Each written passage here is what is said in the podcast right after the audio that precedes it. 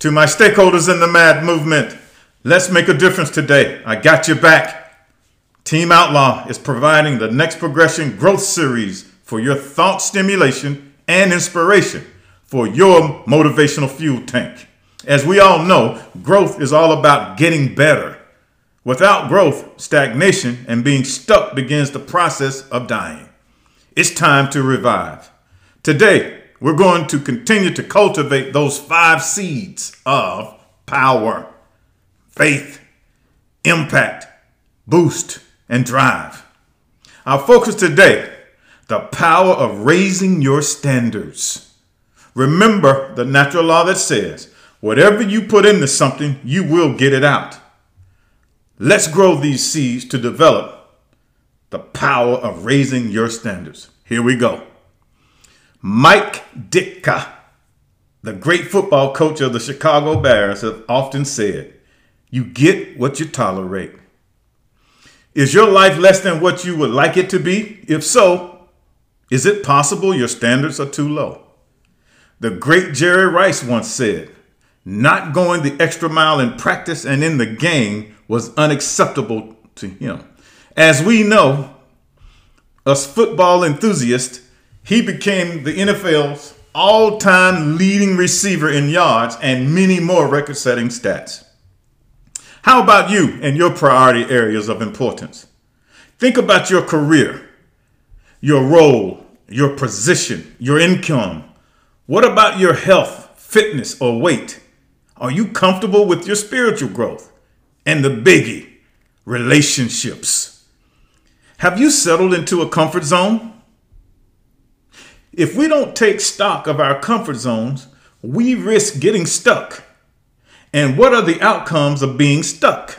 They are stagnation, setting or settling for less. If you haven't done so already, it's time to raise the standards and set a new bar. If you don't, you are likely to end up with whatever is acceptable to you and a little more. Raise your standards and enrich your life. Today, we are sharing eight thought stimulators for your consideration. It's time. Let's raise the bar. Number one, your standards determine the lower level of what is acceptable to you. What is the least you are willing to accept in your life? What do you really want? You won't sink below your standards, but you won't rise too far above them either. When your standards have been violated, you will get busy in a hurry to change your situation. Number two, you have control. You can raise your standards at any time. Your standards are entirely up to you. You have the right to succeed and thrive in this life. You were not put on this planet to just exist and scrape by. Determine your own destiny. Number three, your most important standards deal with your own conduct. Are you willing to tolerate being late again? Procrastination, letting your family down, not speaking up for yourself?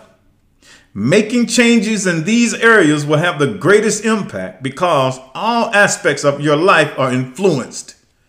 Become a more effective person by raising your expectations of your behavior. Number four, determine a standard you are committed to raising. For example, perhaps you would like to make more money or take more calculated risk in life. What would impact your life the most? How would your behavior change if you adopted that new standard? Number five, Visualize success in that area.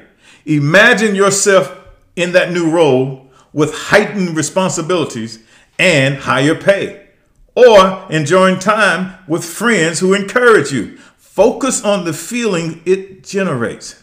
That feeling will draw you to your new standards like a magnet. I remember working in a production environment where we were building the first in a, in a lifetime project. It, ne- it was ne- it had never been built. So I had to visualize building that product. And in that visualization, I had to change my grind. I had to up my standards. Visualize success in the areas that you desire. Let's take aggressive action. You will know when your new standards have taken root and starting to germinate because your behavior will change. If you are still stuck, your standards have not changed enough. Number six, see your new standards as a fundamental shift rather than a goal. See yourself as the person that makes health a priority. This is much more powerful than having a goal of losing 25 pounds, let's say. When you change who you are, many of your results will change too. As we say in the MAD movement, write this down. When you change the way you view things, the things you view will change. Number seven, recognize when you are living up to your new standards. If you are trying to save more money, make note of all the times you are behaving in alignment with your new standard. You might buy less expensive food at the store, skip your morning latte, or carpool to work. Who knows? Point out your progress to yourself and feel excited about it. Number eight, consider what could happen if you fail to live up to your new standards. Keeping with the money saving example, you might not be able to pay your bills on time or you might have to work late in the fourth quarter in the game of life instead of retiring when you decide. Make a list and understand the pain you face if you don't stay on track. It's important to set a baseline for what you're willing to accept in life.